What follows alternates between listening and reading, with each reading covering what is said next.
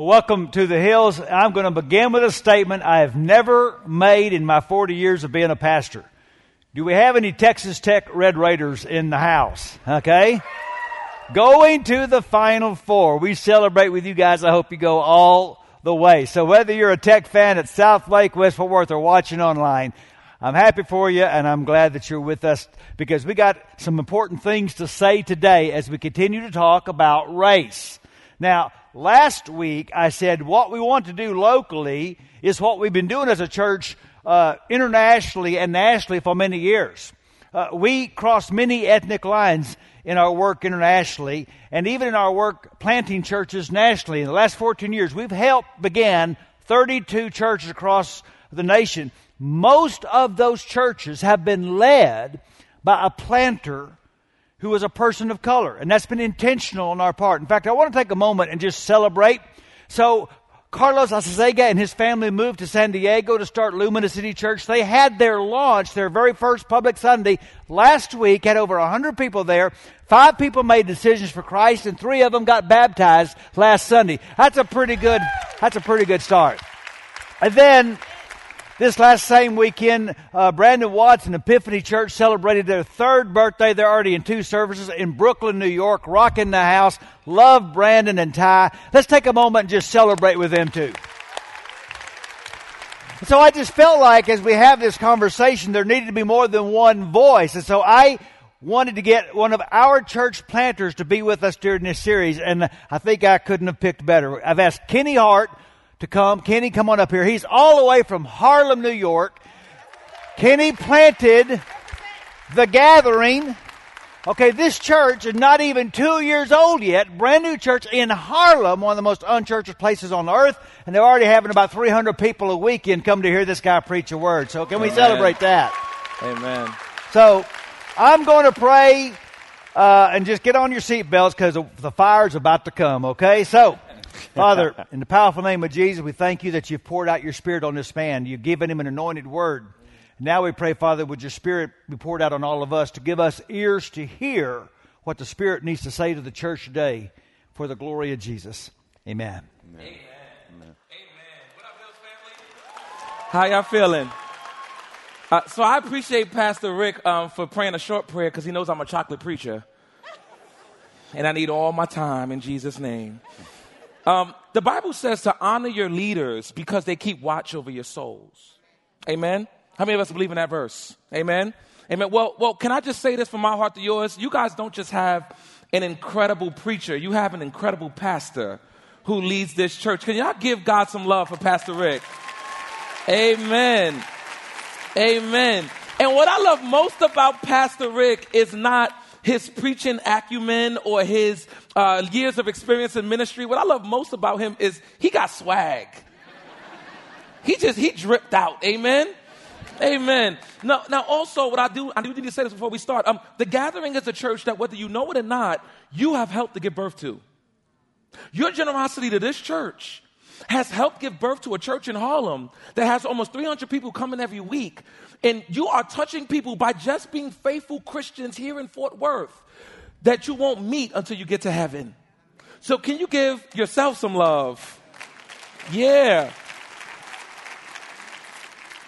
Well, I'm honored to be with you today to speak into this difficult but necessary subject. And I want to give you kudos as a church for exploring the deep waters of talking about race in the church. This is a conversation that most churches are scared of. So I want to give you guys kudos and love all the way from New York just for having this conversation. Um, but this is a conversation that um, is an interesting one for me because I was born and raised in Harlem, New York. Yeah, I got some New Yorkers in the house right here. Yeah, they know. Uh, I got my family in the front row. Uh, but, but, but, but, but I was born and raised in Harlem, New York, which means I'm a suffering Knicks fan. Yeah, y'all fleeced us for Porzingis. I don't even like you if you are a Mavericks fan, but I will love you today in Jesus' name. Um, but I grew up in Harlem completely unchurched. I, I had zero church background. I had, I had no desire to be a Christian. And that, I think, gave me a unique perspective on race in the church because um, I went to Catholic school. And in Catholic school, I would see images of Jesus um, um, that, that had him depicted as a hair model. You know, flowing blonde hair, big blue eyes. I thought, oh, Jesus just, Jesus pretty. Okay, Jesus, I see you. Um, but then I would leave school and go to 125th Street, and I would see images of Jesus that looked like Bob Marley. And I was like, will the real Jesus please stand up? And then God led me to Oklahoma. Now, I, I, don't even got time. I know this is the last service, so, but I still only got time to talk about how a black dude from Harlem ended up in Oklahoma. Um, that's another sermon. But it was there in Oklahoma on a baseball scholarship that a confused kid met Christ. And I was at one of the lowest points of my life, and I prayed one of the most unsanctified prayers in history. The prayer started, Jesus, if you're real. Now, let me just say, family, don't, don't, don't start your prayers like that. Don't start your prayers like that. But how many of us are blessed and excited that we worship a God that answers unsanctified prayers? How many of us are excited about the grace of God that finds us, that we don't have to go look for, but that came looking for you? Yeah, He's a God that you don't have to have it all together for. He's a God that you don't got to clean yourself up for. He's a God that's ready to accept you once you call on His name. Oh man, I came to preach today. Let me take out my towel. And then a week after I met Jesus, um, I was leading a Bible study with my baseball team. I'm glad they didn't have iPhones back then. I wouldn't be here preaching today. But, but, but my encounters with this racialized Jesus is a microcosm of what we're talking about in this series. Which is why, as I prayed about what God wanted to share with you and what He brought me all the way from New York City to say, the Spirit kept pulling me towards Pentecost. Now, I know when you think Pentecost, you think speaking in tongues and baptisms and weird infomercials at 2 a.m., right? And because of that, Pentecost has sparked many doctrinal debates and denominational divisions. But God brought me all the way from New York City to tell you this Pentecost was not a moment of division, it was the greatest moment of unity in church history. Did you hear what I just said? I said Pentecost was not a moment of division, Pentecost was the greatest moment of unity in church history. See, just a chapter before this, Jesus gave the disciples a promise. And the promise was that power would fall on them in the person of the Holy Spirit. And the day of Pentecost was the day that God fulfilled that promise by giving birth to the church. But but but but but the, but, but the baby looked nothing like anybody expected. Nobody expected the baby that the Spirit gave birth to to be from God, which leads me to my first point. The Spirit's power shakes our paradigms. Today's text begins. Oh, I love this. I got help right here. When the day of Pentecost came, they were all together in one place. Somebody say, one place. The story begins with Jesus' apostles, who were his ride or dies, as we would say in New York, all waiting together in one place, which is where we are today. They were waiting for a promise that they couldn't work for. See, that's where we are as a culture with race relations. We are waiting for a promise that we can't work for. The reality is that the unity that we need cannot be achieved by human effort.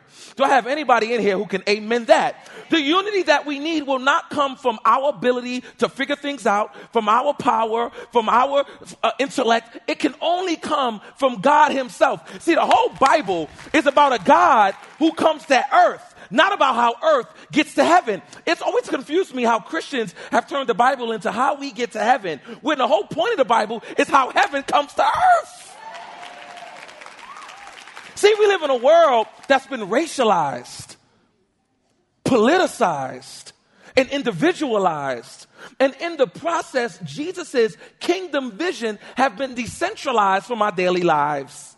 Yeah, that was bars right there. I was a rapper in another life. You can get my mixtape later. and all that to say that we've been discipled into division. Division is natural, unity is not. We've been discipled into division. In America, we say things like, race is real, but it doesn't matter. Oh, no, your, your race is real. Yeah, being black, being white, being brown, that's real, but it doesn't matter. You know what, colorblind, that doesn't matter. But the reality is the opposite is true. Race is not real. Did you hear what I just said? Race is not real. We made that up. But it does matter. It matters when you're looking to get a job. It matters when, when, when, a, when, a, when, a, when, a, when a company reads your name. It, it, matters when you look to apply for a loan. It matters when, you, when you're looking to go to school and get educated and your community doesn't have resources. It matters, but it's not real. See, the first thing you see when you look at me is a black man. And though I am a black man, I'm so much more than that. And when you see me as only a black man, that, that comes with all kinds of baggage in your mind. For example, if you're black or brown, that means you automatically imagine connection with me because we look similar. But it, it means if you're not black or brown, you don't. Now, that's a problem when it comes to the church. Can I talk about that? Here's why this is a problem, family. It's a problem because you could, that means that you could be in a room full of Christians who don't look like you but who worship the same God and you don't feel connected to them. But then you could be in a room full of non Christians, people who don't believe in Christ, but because they look like you, you feel connection to them. What has happened to us as the people of God when the color of someone's skin is more important than the color of Jesus' blood? What has happened to us? But despite all of that, we still long for the power of unity. We long for it. We love to talk about unity in places like New York, in Dallas, in Fort Worth. But the reality is, unity is a dream, diversity is a reality. We may want unity and diversity, but we have no idea how to get it, which is why we need a person. I don't know if you heard of him. His name is the Holy Spirit. The Bible says that the disciples were all together waiting during the day of Pentecost. Pentecost was one of the most famous traditions in the Jewish uh, faith. Um, Pentecost was a time of year where Jews from all over the world would come to Jerusalem to celebrate God's new harvest. They were coming all gathered from every nation under heaven, Jews from every nation under heaven, to Jerusalem, coming to the temple to worship a God who does new things in the earth. Ooh. I love the fact that we worship a God that does new things in the earth. I worship, we, I, I, I, I'm grateful for the fact that we worship a God that makes all things new. I, I love that about God. That no matter what you came in as, God makes all things new. God don't leave you the way He found you. Somebody in here should have said Amen. Because if you knew, you don't want the church to know where God found you, but you know where God found you. And I, I praise. A, I'm so glad we have a God who has this secret medicine called grace. Oh man. Pentecost was the celebration of a God of grace. It was where people came together to worship a God who brings new harvest into the world. And because of that, Pentecost was what we would call in New York a turn up. Oh, it was lit. It was litty. It was a lituation. Uh, uh, it was a party. Um, um, it looked like New Year's Eve in Times Square. Um, but while all this partying is happening in the temple, the apostles are waiting in the upper room for a promise in those 50 days, because Pentecost means 50, in those 50 days that they waited for the Holy Spirit, they were learning that God's kingdom won't come by their power or their preferences. Ooh, that's an ouch moment right there. Because we love to build churches based on our preferences. We love to build churches based on what kind of music we like and, and what kind of preaching we like and, and, and what kind of, come on now, I'm the only one that's going to be real today? Am I the only one in the house that's going to be real? Oh, we, we, we love to build churches based on our preferences, but Pentecost taught the apostles that actually God's church was going to be built like this. It was not going to be, be built by might, nor by power, but by my spirit, says the Lord. Not by might, nor by power, but by my spirit, says the Lord. What felt like stagnation was really preparation. They were pregnant with a promise and no due date. Somebody in here is pregnant with a promise. You, you don't know why God has led you to this church. You don't, you don't know what your role is in this place. And let me tell you, you're in great hands. You're in the center of God's will because you're pregnant with something, and sometimes God will put something in you and not tell you when He's going to give birth to it. See, they waited for 50 days pregnant with something that they had no idea when God was going to give birth to it. But finally, in verse 2, the promise arrives, and boy, oh boy, that baby looked nothing like nobody expected. the Bible says, Suddenly, a sound like the blowing of a violent wind came from heaven, and it filled the whole house while they, where they were sitting. Family, this is how the Holy Spirit always shows up in the life of God's people. The Bible calls the Spirit's work a violent wind, not a strong breeze. Ooh, I like that. I like that. See, mighty winds blow things around. Um, mighty winds get things out the way. Mighty winds rearranges relationships. Uh, mighty winds, the Holy Spirit will have you forgiving people you just want to be mad at. The, the, Holy Spirit will make you say sorry to your spouse, though you want to be in your feelings. Right? Right? The Holy Spirit is a mighty wind, not a strong beast. Some of us think that the Holy Spirit just wants to gently nudge us into God's future. You, you, you, you think the Holy Spirit it, it just, just, just wants to gently push you into God's purpose. No, family, I came here to tell you the Holy Spirit is a mighty wind that will blow things down in your life and not ask your permission. He don't ask your permission when he works in your life. He will change the way you see people without asking your permission. Right? He will change the way you love people without asking your permission. Mm-hmm, mm-hmm. He will change the way you view people that vote differently than you, and he won't ask your permission. He will change the way you love people whose hair don't look like yours, whose skin color don't look like yours, who don't talk like you, without asking your permission. See, Pentecost teaches us that sometimes the Spirit doesn't stop the storm, He creates one. See, you want God to stop every storm in your life. And God is saying, I haven't come to stop it, I came to create one. I gotta move. I don't know if you've ever got caught slipping in a storm, but y'all got some crazy storms out here in Texas. I went to college in Oklahoma, so I be knowing. Yeah, y'all storms out here is crazy. You know, we got regular storms in New York. Y'all got like tornadoes and stuff that's just like have you in a fetal position crying. I, I, I, but if you've ever got caught in a storm, in a mighty wind, you know how powerless you feel. There is nothing that feels more powerless than getting caught in a bad storm. Well, we live in a cultural and political moment where we're wrestling with the legacies of racism and white supremacy. That is a storm. That's a storm. That's a storm worse than any tornado you've ever been in. That's a storm. And though we didn't create this social movement, we must seize it. Do you hear what I just said? We didn't create this social moment, but as the people of God, we must seize it. We must see. Do you know what the culture needs? The culture needs the church to be the church. the culture needs the people of God to tell a better story than what the world is telling. The culture doesn't need us to look like them. The culture needs us to bring God's perspective through the blood of the Lamb to this issue about the color of people's skin. I came to preach, man. I came to preach. This is my last service, so I'm giving it all today. Amen. This is my last one. Y'all getting the best. Um, the Spirit wants to become the storm that rearranges your life around Jesus. He's a mighty wind that breaks through paradigms of how you were raised. He doesn't care how you were raised. He doesn't care who you were told to fear. He doesn't care who you were told were less than you. He does not care because he did not come to keep the patterns the way they were. He came to blow down the paradigm. He came to break through the, th- the thoughts. He came to change the way you think about people that are different than you. See, the first thing the Spirit does before he gives gifts to you, before he moves through you, is he moves in you.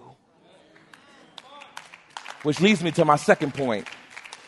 The Spirit's power creates understanding. Somebody say understanding. After the Holy Spirit shakes things up, you know, he like to shake it up, he shows up with signs. The Bible says, divided tongues as of fire appeared to them and rested on each of them. And they were filled with the Holy Spirit and began to speak in other tongues as the Spirit gave utterance. Did y'all hear what I just read? The disciples were having church. And then God decides to show up like this. Sometimes the last person we expect to show up in church is the Holy Spirit. This is how the Holy Spirit showed up in church. And the way he showed up was with tongues of fire falling down on his praying people. Now, theologians are in unanimous agreement that these tongues, these tongues of fire, were known human languages at the time. These were known languages that human beings on the earth spoke, which means on Pentecost, we see the Spirit of God giving birth to the church by giving them the ability to speak other people's languages. You miss that. Look at what verses 5 and 6 say. Now there were dwelling in Jerusalem Jews, devout men from every nation under heaven. And at this sound, the multitude came together bewildered. See, that's how you know God is working in the life of his people. When unbelievers come to the church and say, What is God doing here? I am bewildered. I have no, I've never seen people love like this. I've never seen people look like this. That is what Pentecost looked like. And the text says that when the crowds from all over the world heard the Spirit's work, see, you always hear the Spirit's work before you see it. see, this is the Spirit's work now. We haven't seen the result of what this sermon is going to give birth to, but you always hear the Spirit's work before you see it. Did that help somebody? So they hear the Spirit's work, and then they come together in community. And this isn't the kind of racial reconciliation that we see in our churches today. The kind of racial reconciliation where there's proximity but not intimacy. That, that's not what happens at Pentecost. These racial others gather because they're hearing the gospel, God's good news, God's hope in the world through Jesus in their own native language. Of all the ways that God could have given birth to the church, this is the way He chooses. Did you ever think about that? Yeah, yeah, yeah, that blows my mind. Like we, we, we hear Pentecost and we think tongues and we think baptisms, but this is what Pentecost is about. It's about the way God wants the church to look. This is, this is what this point, this is why he chose this way to start the movement, right? Of all the ways, man, he could have given Christians mind reading abilities. I wish he would have gave us that gift. I ain't gonna lie. I ain't gonna lie. I had that one right in my back pocket. Well, why, why you said you don't believe in Jesus? And I just I'd have hit him with it, hit him with the mind reading. But but he didn't give us that. He he he could have he, he, he could have done a bunch of miracles to prove that Jesus was Lord. But, but he, didn't, he, he didn't do that. He, he could have given unbelievers the ability to understand the language of believers. But, but, but he didn't do that either. See, that's, what, that's the one we want. That, that, that's, the, that's the one we want. The, we want unbelievers the ability, to have the ability to understand our language. But that's not the gift he gave us. Instead, the Holy Spirit gives birth to the church by giving believers, the people at the center, the people who know God, the people with the message, the people with the power, the people with the privilege, the ability to speak the language of the people on the margins. Did you hear what I just said? One of the first things in life we learn is language. It's how we communicate. It's how we work together. It's how we find belonging. It's how we find our place in the world. In fact, you could say to speak a language is to speak a people. But do you know what Pentecost shows us? Pentecost shows us that God speaks people fluently. God speaks people fluently. And this has powerful missional implications for us as the people of God. Can I talk about this? Can I talk about this for a couple minutes? Okay. The Spirit gave those at the center the ability to speak the language of those on the margins. He gave those that belong to God the ability to speak the language of those that didn't, which means the world doesn't come to the church, the church comes to the world. Did you hear what I just said? See, there's a big difference between being a church person and a kingdom person. Church people send emails to Pastor Rick asking, How do we get non believers in this church? What event do we need to do? What outreach do we need to do? What cool concert do we need to do? What new thing do we need to do to get unbelievers, people who don't believe in the gospel, into the church around believers? But kingdom people ask the question, How do we get the church, the people sitting in these seats, the people who give their money every week, the people who sing songs to Jesus every week, the people who hear sermons every week, out into the world. See, that's the work of this. We didn't come to church to just sit here and hear sermons and watch other people do the work that we were made to do. How do we get the church into the world? How do we get the church changing policy? How do we get the church uh, creating jobs? How do we get the church giving people education? How do we get the church in the world? See, there's a big theological word for all this. I had to get two degrees to learn it. Y'all show me some grace. Y'all pray for me. The word is called contextualization. If you're taking notes, you can write it down. Contextualization. Contextualization is giving people the gospel in a form, manner, and language that they can understand and feel even if they don't agree. That's the key phrase. They can understand and feel it even if they don't agree. Everybody can understand Jesus died for my sins. That doesn't mean it touches them emotionally. Contextualization is learning the language that the people speak and communicating the love of God in a way they could get. Good contextualizers know that the local, the local determines the language. Now let's get real, Hills family. Did y'all come to church to get real today? I just gotta make sure y'all with me. Did y'all come to church to get real? Or did we come to church to just have another Sunday? I mean, if you did, I'm not mad at you. But did you come to church to just sing some songs again? And then go to work Monday and do the same thing you did last Monday, and the Monday before that, and the Monday before that. Did you, did you come here to hear something from God? Because for me, that's the only reason why I would get up on a Sunday morning and come to church. There's better things you could do with your Sunday morning. I just, I'm just gonna tell you that. Than to get up and sit in church and not change. Oh my gosh, I gotta move. the church has done a terrible job of sharing Jesus in the language that our culture speaks. We've preached the message of grace, but have lived lives of judgment. We preach justification by faith, but never preach justice. We preach justification, but never preach justice. You can't even spell justice without justification. Do you understand how the gospel works? In the gospel, God got justice. The wrath of God against human sin was satisfied in his son Jesus Christ. And in the gospel, God, who is holy, who is righteous, got justice and Jesus got judged. And as a result of Jesus getting judged for sins that we've committed, we got reconciliation with God. See, we get reconciliation as a result, not as a cause. Family, our racial history is unrecon- unreconcilable without a gospel of peace and a God of justice. Do you understand that God's throne is established in justice? Do you understand that God said, I have one requirement of you do justice? That's it. Do, love mercy. There you go, there's another one and walk humbly with your God. God is looking for people who will do justice in the earth. The reality is that we, we want God to do things the way that we've always done them. But what would it look like to see a move of God in churches in this city where racial justice is preached and practiced? What would it look like to go to black and brown communities, many of which have been neglected by city and state governments on purpose? They've been redlined and kept from resources on purpose. Their schools don't have as much money as schools in the wealthier communities on purpose. That was on purpose. What would it look like to go into those communities and rather than gentrify them, we dignify them?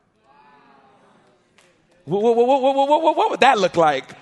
Imagine if we let the Spirit lead us to challenge segregation by crossing that river or in crossing that wall and crossing that highway and crossing that street to empower and empathize with a people not our own.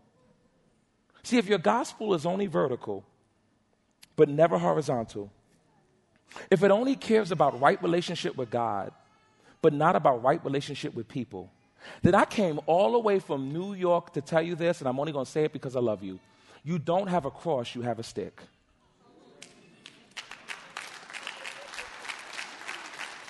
And a stick is powerless to save. And because we don't have Pentecost practices, we've created churches that function as holy huddles, where we keep ourselves warm from the cold, unbelieving world. Oh my God, do you see what, who's president? Oh my gosh, do you see what laws they're passing? Oh my gosh, do you see what the culture is turning into? Who are we? We're the people of the living God. I don't know. I, I don't know if you've read this in your Bible. When my Bible says, "He who is in you right. is greater than he who is in this world." My Bible says, "In this world you will have trouble, but what? But take heart, because I've overcome it." The only reason you are more afraid of what the world is doing than what God is doing is because you've trusted in your own strength and not in the one who's overcome it. Pentecost teaches us another way. The Spirit's activity in Acts chapter 2 causes us to ask one question What language do my neighbors that need Jesus speak? What language do my neighbors that need Jesus speak? Do they speak workaholic or alcoholic? Do they speak weed or greed? Do they speak depression or anxiety? Do they speak Republican or Democrat? For my New Yorkers, do they speak Cardi or Nicki? Do they speak Dallas or Fort Worth? Because you know that's a different language. Whatever language they speak, the Spirit speaks because He's omnilingual. And I just made that word up. Stop judging me. He's fluent in rich and poor, black and white, privileged and oppressed, male and female. The Holy Spirit speaks single parent and married with children. He speaks churched and unchurched. See, the best missionaries understand that the gospel content doesn't change, but the context always does. And whether you know it or not, we're all missionaries. Because every missionary, to be a missionary just simply means you have a sphere of influence where you can make a gospel impact in somebody's life. See, missionaries don't just go across the water, sometimes they go across the street. Missionaries don't just go to another country, sometimes they advocate for the community. But we all have a mission field, which is why the Apostle Paul says, To the Jews, I became like a Jew to win the Jews. To those under the law, I became like one under the law, though I myself am not under the law because Paul liked bacon. And Paul liked pork chops. And, and he saw them, he, he, and when they came, when the Jews came under the law, he was like, okay, I won't eat the bacon and pork chops, but hold that for me later. I'm going to get those later. Um, but to those not under the law, I became like those not under the law. To those not having the law, I became like those not having the law. Though I am free from, though I'm not free from God's law, but under Christ's law, so as to win those not having the law. This is beautiful. Listen to these sentences. To the weak, I became weak to win the weak. I have become all things to all people so that by all possible means I might save some. The greatest missionary who ever lived shows us what a spirit filled life looks like. A spirit filled life is not just manifesting spiritual gifts, it's manifesting spiritual fruit. Jesus never spoke in a tongue, but if you just touch the bubble of his Air Max, you could be made whole. Uh, uh, I'm sorry, I'm, I'm in Texas, got to contextualize. I'm in Fort Worth. Jesus was so spirit filled that if you just touch the leather of his cowboy boots, you could be made whole. Can you confidently say that I've become all things to all people so that one of them might know Jesus? See, in a room like this, there's people who have all kinds of levels of power and influence and privilege.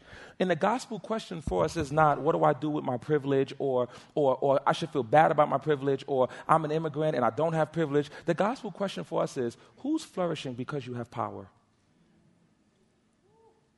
Who's flourishing because you have power? We flourish because Jesus had power. We flourish because Jesus used his power for those who don't have it. Who's flourishing because you have it? Who's flourishing because you own a business? Who's flourishing because you make a lot of money? Who's flourishing because you have influence? Who's flourishing because you have power? That's the gospel question. That leads me to my third point. The Spirit's power creates unity. Somebody say unity. unity. Yeah, I like y'all. Y'all got me sweating. I love y'all. the next couple of verses read Utterly amazed, they asked, Aren't all those who are speaking Galilean? Then how is it that each of us hears them in our own native language? Parthians and Medes and Elamites, residents of Mesopotamia, Judea and Cappadocia, Pontus and Asia, Phrygia and Pamphylia, Egypt and the parts of Libya near Cyrene, that's Africa. Visitors from Rome, both Jews and converts to Judaism, Cretians and Arabs, as we hear them declaring the wonders of God in our own tongues. Woo, that was a sentence, wasn't it? I'm gonna get my dissertation on that, on them names. One of the things that we often miss about Pentecost as we debate all of the different parts of it is how diverse it was. There were people there from Africa, Asia, the Mediterranean, and Europe. It means that on Pentecost, Galileans spoke German. On Pentecost, Hebrews spoke Haitian. The first church in history wasn't just multilingual, it was multi ethnic. This should tell us something then about God's heart for the church. The Spirit strategically starts the church in one of the, the, most diverse times in Israel's history. So, if the church then was strategically integrated, why has it existed segregated ever since? Today, it's perfectly natural to imagine churches that are all black and all white and all Hispanic and all Asian. But how could we get that kind of, of church from reading this text? Did you hear what I just said? How did a church planted with the seed of diversity grow into a tree of homogeneity? How did a church planted with the seed of diversity grow into trees of homogeneity? If Pentecost is your foundation, how would you imagine that God wanted the church to look any different? How could you even figure that God wanted this movement of His to look anything but like this? Which is why the wrestle in the New Testament wasn't should the church be diverse, but how does the church be diverse? Because if any of us have tried diversity, we know it's a mess. If you've ever tried to diversify your church, your community, your congregation, your corporation, you know that diversity is a mess. Diversity will have Pastor Rick getting emails about listening to rap music in church, right? That's diversity. It's a mess. It's hard because everybody is uncomfortable but considered when there's diversity. Did you hear what I just said? If there's anybody in this room that's comfortable, then that means somebody else is not being considered. I gotta move. The early church was not wrestling with the question of diversity, but the method of diversity. They were asking, Do Gentiles need to be circumcised? Praise God, they said no to that. Can they eat meat sacrificed to idols? In other words, the early church was wrestling with the mess of this, not the question of this. Which means Pentecost must not just challenge our view of ourselves, it must challenge our very view of the church. If our view of the church looks nothing like the major event that started it, then we should be critiquing our view of the church. If our view of the church looks nothing like the God led, not man led, the God led foundation of it, then we should be questioning our view of the church. Is that helping somebody? Okay, I'm just making sure. Um, because God has always been after the work of building unity through diversity. That's why He made us all so beautiful and yet so different. I'm glad God wrapped me in chocolate flesh. I'm glad He made all of this intentionally. I, am glad that he, he, he, he gave me the language that I have and the culture that I have, and I like the music that I like, and I'm from the place that I'm from. I thank God every single day. I wouldn't want to look no different. I wouldn't want to be no different. I wouldn't want to be anybody but me. When I grow up, I want to be just like me. I, I wouldn't want to be like nobody else but me. And you shouldn't want to be like nobody else but you either. Because there's beauty in God's design. God doesn't make junk. Just because they told you you weren't worth nothing, just because a parent told you you weren't worth love, does not mean God made junk. Jesus don't die for junk. See, see, see, this is why God made us all different but dignified. Because the church was never meant to be uniform, it was meant to be unified. It was meant to have unity, but not uniformity. What is unity? Unity is different people doing different things for the same goal. That's unity. Unity is different people working in different places for the same goal. Unity is different people serving in different ministries for the same goal. Unity is different people doing different things. Some preach, some sing, some serve for the same goal. Unity is different people making different amounts of money, but coming together to worship the same God with the same goal. That's what unity looks like. See, the Spirit empowered the apostles to have a unity that they would never have prayed for. You think the apostles were praying to speak other people's languages? Let me tell you, you can check your Bible. They were not praying for that. They didn't ask God for that gift. That was not on their prayer requests. They were praying for power. They, they were asking Jesus, when are you going to restore Israel? When are you going to give us power back? When are you going to set us free from Rome? And instead, the Spirit does not come bearing triumph, the Spirit comes bearing tongues. They didn't imagine that God's desire for the church was to be diverse and dignified to be a family that speaks the love of God in the language of its neighbors. They didn't imagine that the Spirit was going to form a new type of community, unlike the world has ever seen, where the categories of love and belonging expand beyond racial and relational categories. And look at how the passage ends. The Bible says, amazed and perplexed, they asked one another, What does this mean? Some, however, made fun of them and said, They've had too much wine. They had too much to drink.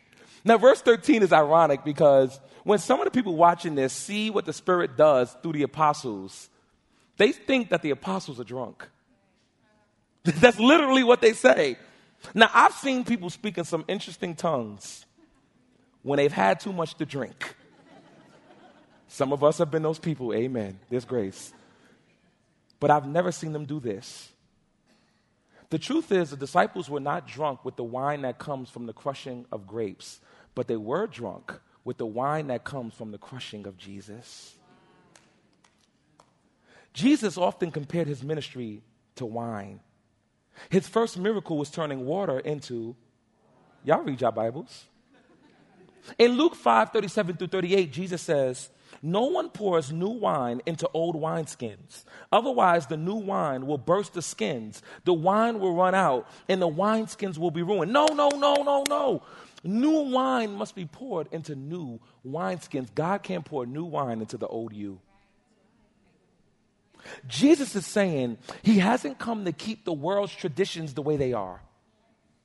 He, haven't, he hasn't come to keep things the way they are. He has not come to keep the status quo. Do you know that's why they killed Jesus? Because he kept breaking tradition? They wouldn't have crucified him if he was doing it the way they wanted him to.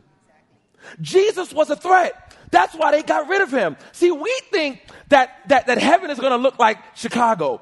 We think heaven is going to have all this incredible diversity, but all this segregation. We think there's going to be a black part of heaven, a white part of heaven, a Hispanic part of heaven, an Asian part of heaven, but I will say this if there was a black part of heaven, you know, the worship will be fire. you know that. But no, no, no. Heaven looks like new wine. Heaven looks like Pentecost with every tribe, nation, and tongue singing praises to the King of Kings and Lord of Lords. Yeah. A new kind of community is born at Pentecost, and the world isn't ready for it. Do you know why the church became the fastest growing movement that the world has ever seen? It's because they look like this. Do you know why the culture does not look to the church for, to answer any of its problems that it has? Because we don't look like this. And this new wine is poured out on people who are totally unaware of how much they need it. Every single one of us, family, thirsts for the new wine that only the Holy Spirit can bring. But rejoice today. Rejoice today. I said, rejoice today because you have access to that new wine without measure through the person and work of the Holy Spirit. So, when you go out today as spirit filled disciples, people who have been filled with God's Spirit to go into every corner and crevice in this community to share the love of Jesus in the language that the neighbor speaks. Will, will, will, will, you go out into, into this community ready to do all things for all people so that by one possible way they might know Jesus? Will, will you go out ready to love people across race, class, and gender lines? Simply so that they may know Jesus. If you're ready to do that, will you bow with me in prayer? Father God,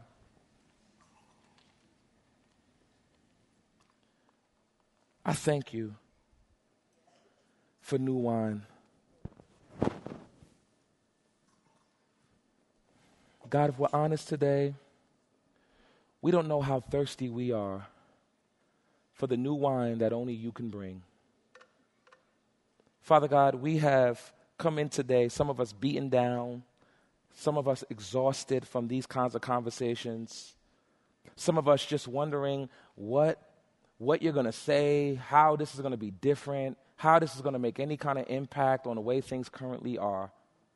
And God, I'm praying today that for those of us who walked in like that, you did something so real, so profound, so transformative in this preaching moment that they walk out of this place different than they came in. God, I'm praying today that you will pour new wine and, and at the same time make them a new wineskin so that they can hold it and not burst and spill it. God, I'm praying that you protect them from any lie of the enemy who may come and try to steal the seed of what you planted in this sermon. God, I'm praying today for a supernatural covering on this church, God, because the enemy is mad that this church is having this conversation. God, I'm praying that you protect the people here, that you fill the people here so that they can make a gospel impact, not just amongst each other, but in the greater Fort Worth area. God, I'm praying that the work that this church does reverberates well, well beyond Texas to the ends of the earth. And I'm praying as you do that, that you get all of the glory because you are worthy of the praise. Father, we cannot wait to join each other in heaven and put our crown at your feet and sing praises to our King Jesus the Lamb of God who was slain from the foundation of the world. It's for you that we preach, it's for you that we pray, and it's for you that we fight to change. We ask for the help of your Spirit. In the name of your Son, Father. Amen.